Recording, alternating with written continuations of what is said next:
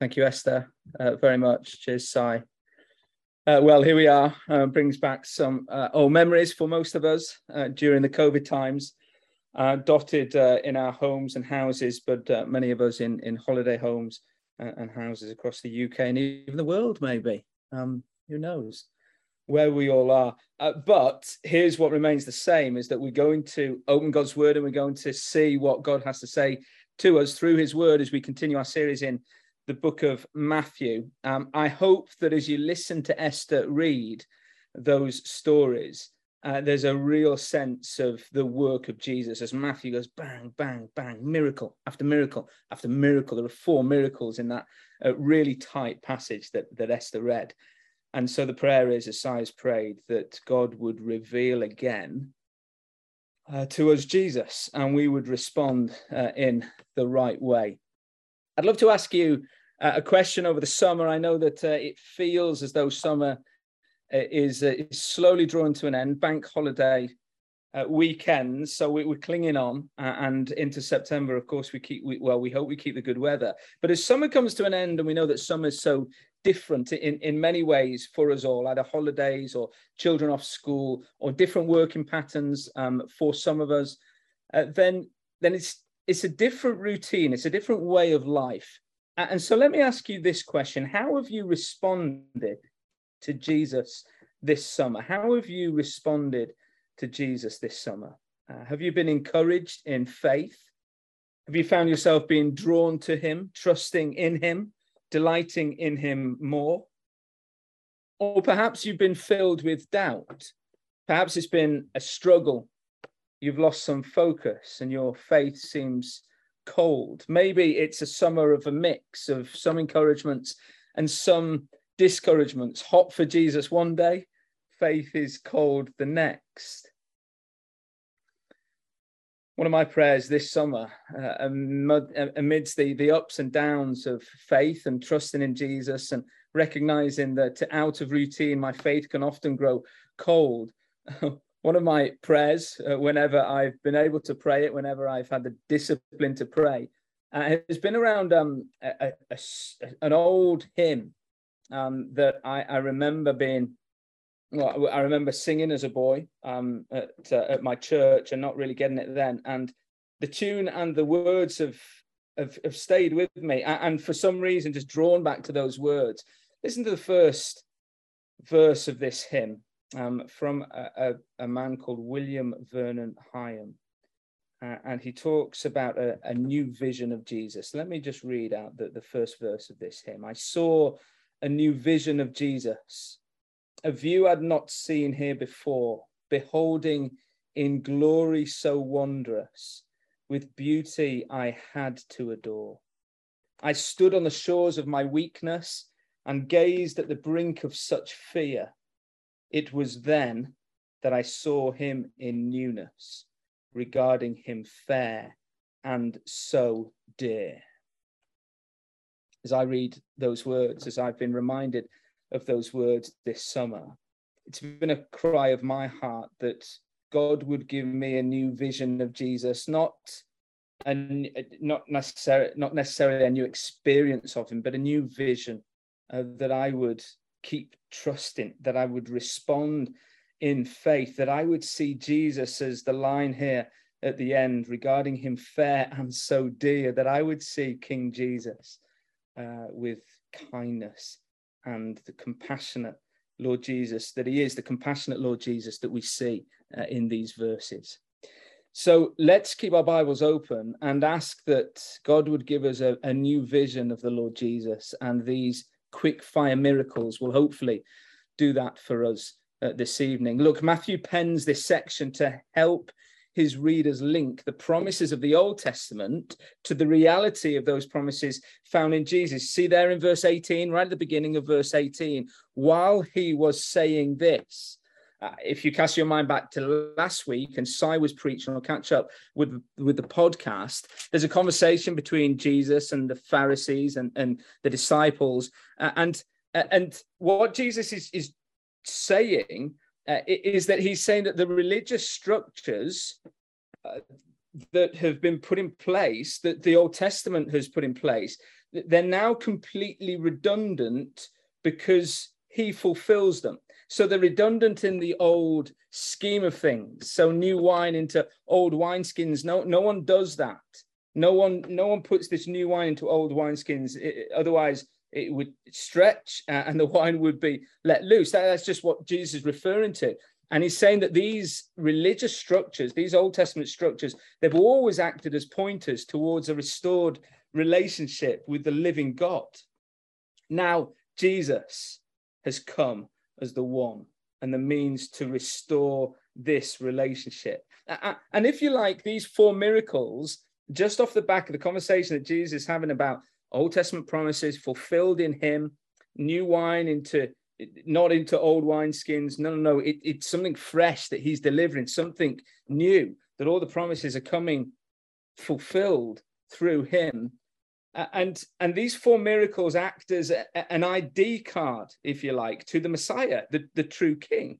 It's the passport of proof. This is him. This is the anointed one sent by God. This is the one uh, who has come to bring the promises of the Old Testament to fruition uh, in God Himself, in the man Jesus. He's the one who will restore the right relationship with the living God. So, as we read and understand and, and try and get into the depths of these four miracles, one big thing is to see that they act as an ID card uh, to the Messiah. Second, we'll see uh, that Matthew helps us see the nature of this Messiah. Uh, hopefully, you've seen that already as you've read them his kindness and compassion and care and love. This is Jesus. I hope that tonight, as we look at these miracles, that that grabs you again the kind heartedness of the Lord Jesus. And third, we'll see that a true response to Jesus is faith, faith alone, trusting Him on His word. It's not a leap in dark faith, but it's a reason response to the clear revelation of Jesus. That's what we hold to here. This isn't me or you uh, on a Zoom call hoping, just hoping it might be true, a blind leap in the dark and just saying, well, if, if he doesn't exist, uh, it's been a good time with Town Church. No, this is credible truth. And what Matthew wants us to see uh, is, is that we, we see we see a true response to Jesus is, is faith on credible ground. and so I hope that your faith is encouraged or, or bolstered tonight. And then fourth, I think we see that the spread of the message of Jesus, it cannot be stopped. Even when Jesus sternly warns the blind men not to tell anyone, the message uh, of the good news of Jesus cannot be stopped. So those four things are reiterated throughout uh, these miracles. Let's dive in uh, to the first miracle, the dead daughter. Uh, we'll read again verse 18. While he was saying this, a synagogue leader came and knelt before him and said, My daughter has just died, but come and put your hand on her and she will live. Jesus got up and went with him, and so did his disciples. Let's jump to verse 23 and we'll come back to the woman. Verse 23 When Jesus entered the synagogue leader's house and saw the noisy crowd and people playing pipes, he said, Go away the girl is not dead, but asleep. But they laughed at him.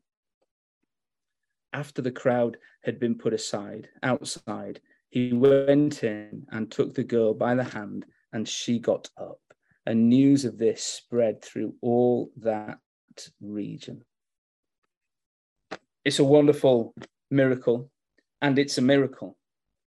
Try and get your head in the scene, try and understand uh, the the grief, uh, try and understand the utter desperation that the synagogue leader is in. He, he, he knows that she's dead. She's dead. But he thinks that Jesus can do something about the issue. She's dead.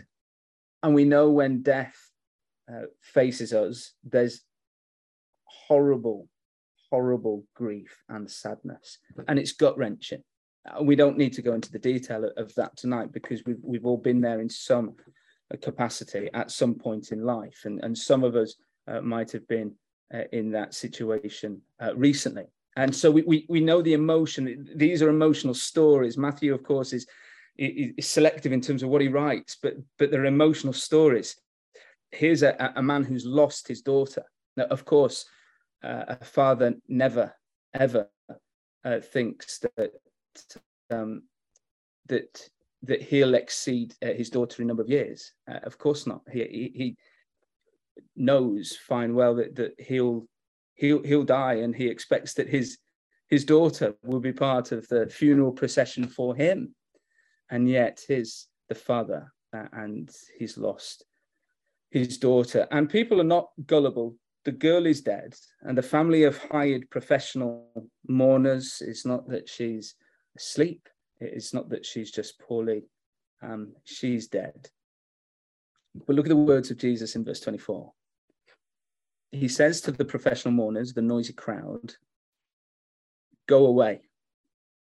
You see how distinct those words are as Esther read them. Go away, says Jesus. He literally means you do not belong here. Your time has not come, you professional mourners, to mourn at this girl's funeral. This is not your time, literally, because we see at that moment a touch from Jesus brings life.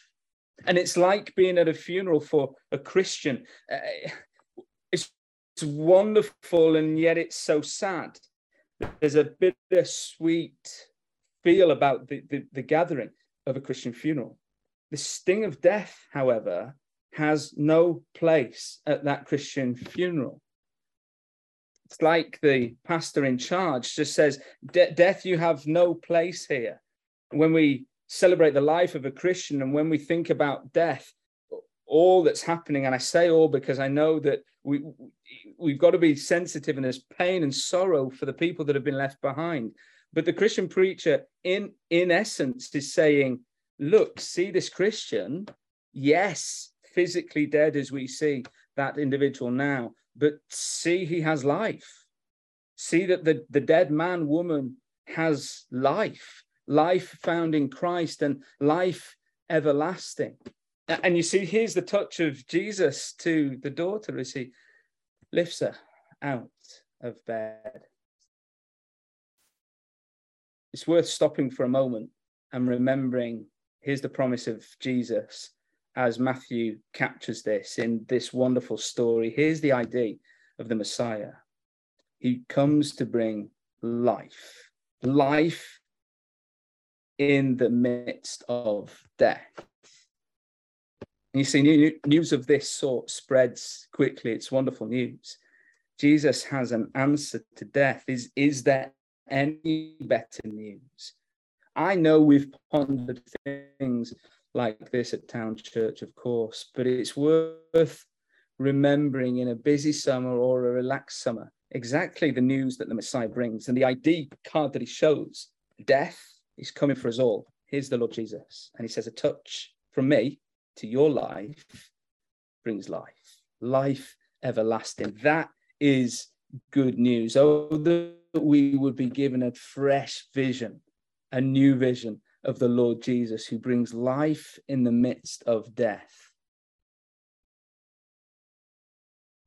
The unclean woman, let's go back, verse 20. Just then, a woman who had been subject to bleeding for 12 years came up behind him, touched the edge of his cloak, and she said to herself, If I only touch his cloak, I will be healed.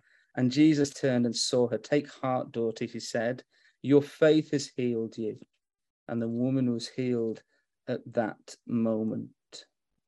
12 years of bleeding, a constant menstrual cycle, the trauma for this lady, the exclusion that she faced for Old Testament laws said that she's deemed unclean.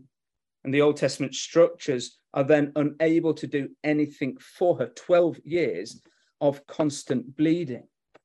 And so she reaches out for Jesus if only I touch his cloak. If I only touch his cloak, I will be healed. She reaches out for Jesus, and Jesus heals her, thus making her clean. What does this story tell us about Jesus? What does this tell us about Jesus today? It's an encounter that Jesus is in the business of taking the unclean and making it clean, of taking hearts that are unclean before God and making them clean and right before Him. A fresh picture of Jesus. A renewed vision, a new vision of Jesus helps me see again that he's taken my uncleanliness, he's taken my broken heart full of sin. And it's the condition of it, not just the things that I do, the condition of my heart. He's taken my heart and he, through his death, makes me clean. He makes me righteous before God. 1 Corinthians 5, verse 21, it's worth noting down if you've got a pen and paper. It says this that God made him who had no sin to be sin. So, in effect, God made him who, who was totally clean to be unclean for us, so that in him we might become the righteousness of God. Jesus brings life in the face of death. Jesus cleanses in the face of uncleanliness before a righteous God. J.C. Ryle, the Bishop of Liverpool, he says this Our Lord Jesus Christ has had great experience with disease and sickness. He was an eyewitness of all the ills that flesh is heir to. He saw ailments of every description. He was brought into contact with every kind of disease and suffering. Jesus is especially fitted to be the sick man's friend. He is not ignorant of our sicknesses see that of the Lord Jesus. And of course, as we read these stories, they are physical ailments that we read. And of course, they, they, they show us some deeper things, but we mustn't ever bypass these, these physical miracles. Uh, of course, and it's worth just stopping into a lay-by this morning, uh, this afternoon, or this evening even, because it's dark. Yeah, uh, third time lucky. Um, and it's worth just pondering and saying, well, you know, what does Jesus do for our ailments, our our moments of sickness? What does he do? What is he doing? We're looking at the tender heart of Jesus, the compassion of Jesus, who turns to a, a sick woman who've 12 years of bleeding, and, and, and he, in his compassion, uh, reaches out to her and cleanses her. And we must never overlook the fact that we're facing ailments and disease of every kind, of course we are. And can Jesus do things about them now? Yes, yes, yes, he can. He's the great physician. Yes, he can. He never promises to heal every ailment or sickness. He, he never promises that. That's not the promise. The promise is of, of greater substance. He has an answer for death and he has an answer for our uncleanliness. And these two stories show us that greater picture, but he has got a tender heart. And I think the quote from J.C. Ryle helps us to see that he's a friend of the sick man, the sick woman, He's been there. He saw ailments of every description. He was brought into contact with every kind of disease and suffering. And I think it's just worth saying if, if you're in that situation or have been or will be to come, there's Jesus and he's kind and he's compassionate and he's with you because he's faced all of that. Let's look at the last two miracles and we'll just bunch these uh, up uh, together the blind and the mute. Look what Jesus does. He opens blind eyes of those who humbly know of their position. Verse 27 As Jesus went on from there, two blind men followed him, calling out, Have mercy on us, son of David. Have mercy on us simply means be kind. Be kind to us, son of David. They call him uh, by her name that he was known as the Son of Man or the Son of David. They they're talking about his kingly nature.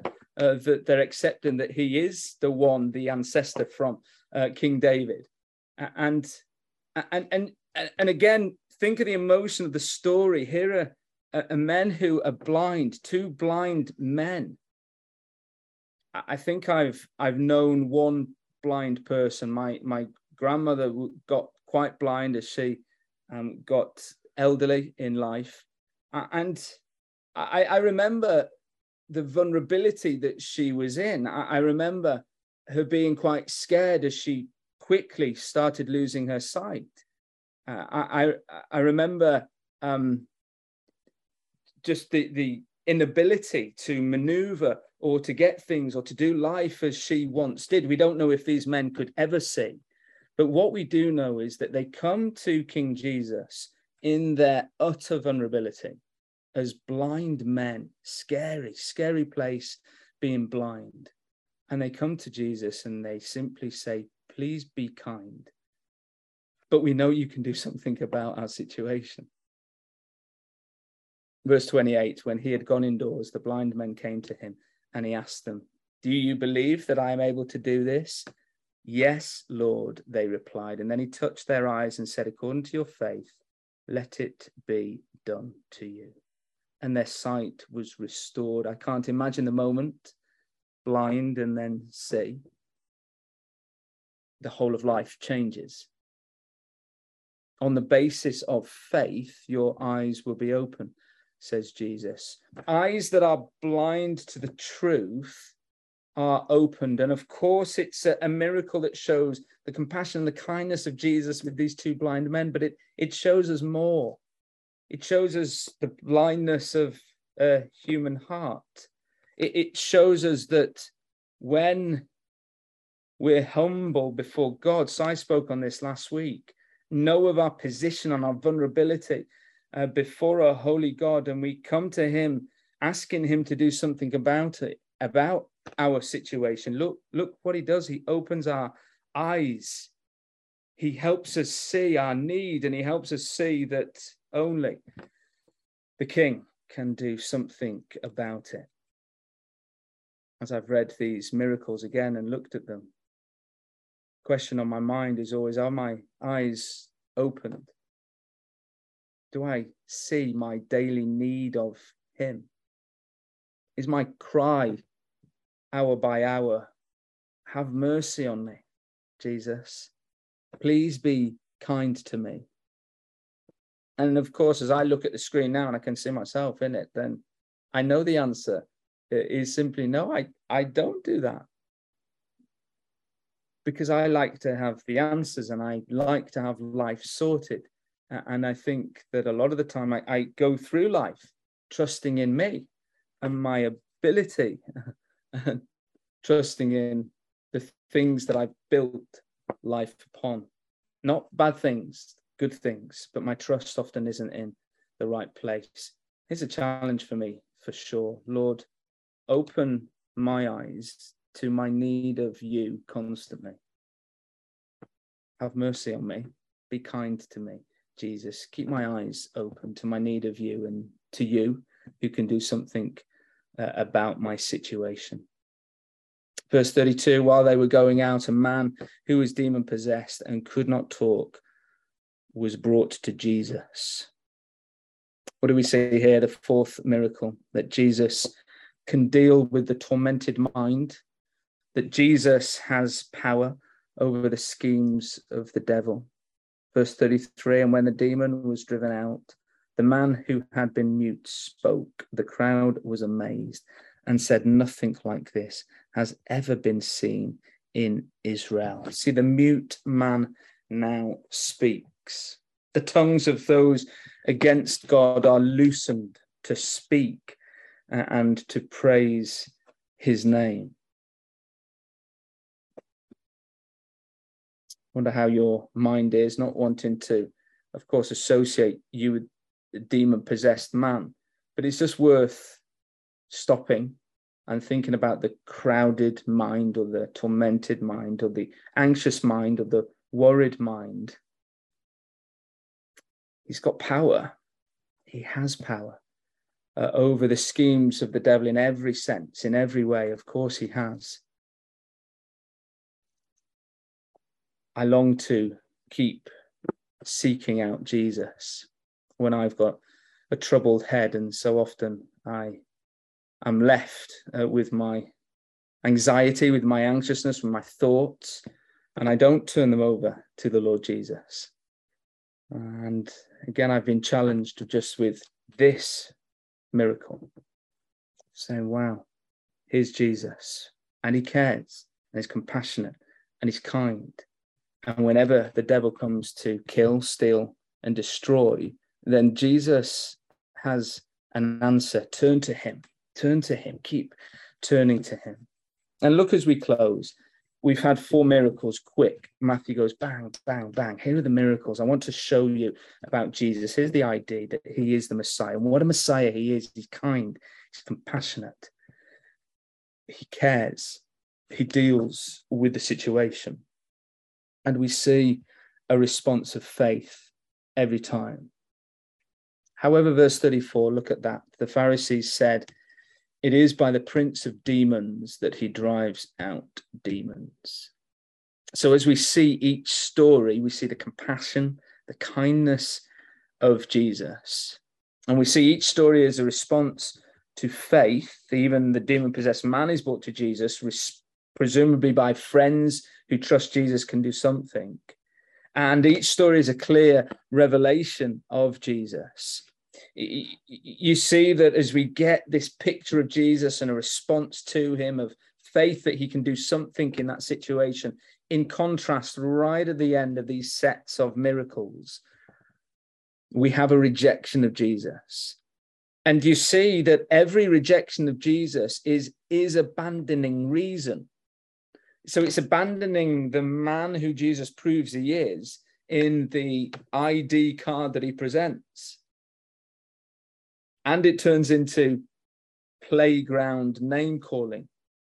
It is by the prince of demons that he drives out demons. It's a denial of the truth. I know I've got friends who respond to Jesus in such a way, uh, who think that it's, of course, me and us and the Christian uh, church who have left reason uh, at the front door as we dived into faith in Him.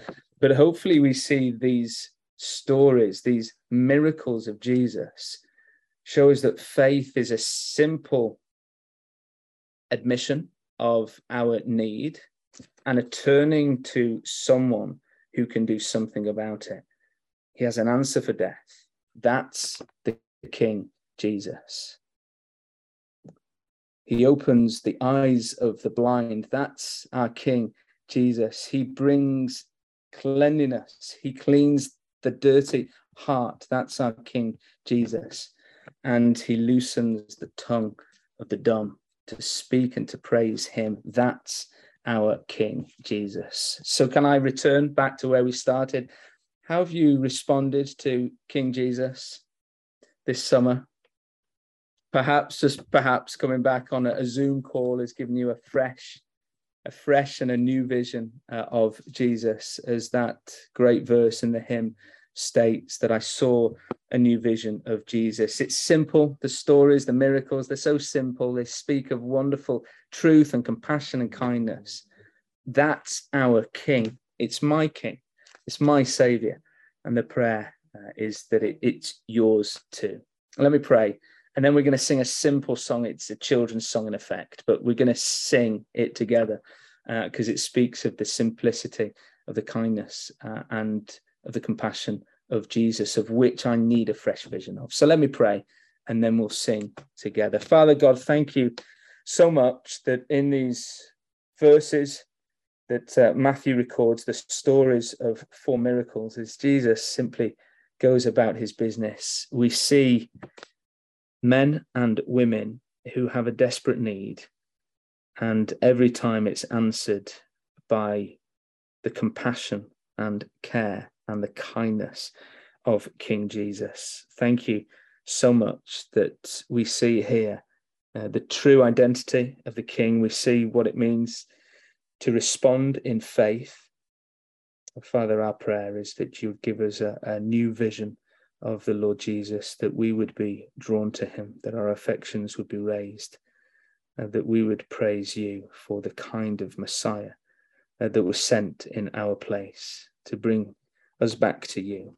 So please help us to glory in that this evening, uh, to do that as individuals, but to also do that uh, as a church, as your body. And we pray this in Jesus' name. Amen. Let's sing that song together.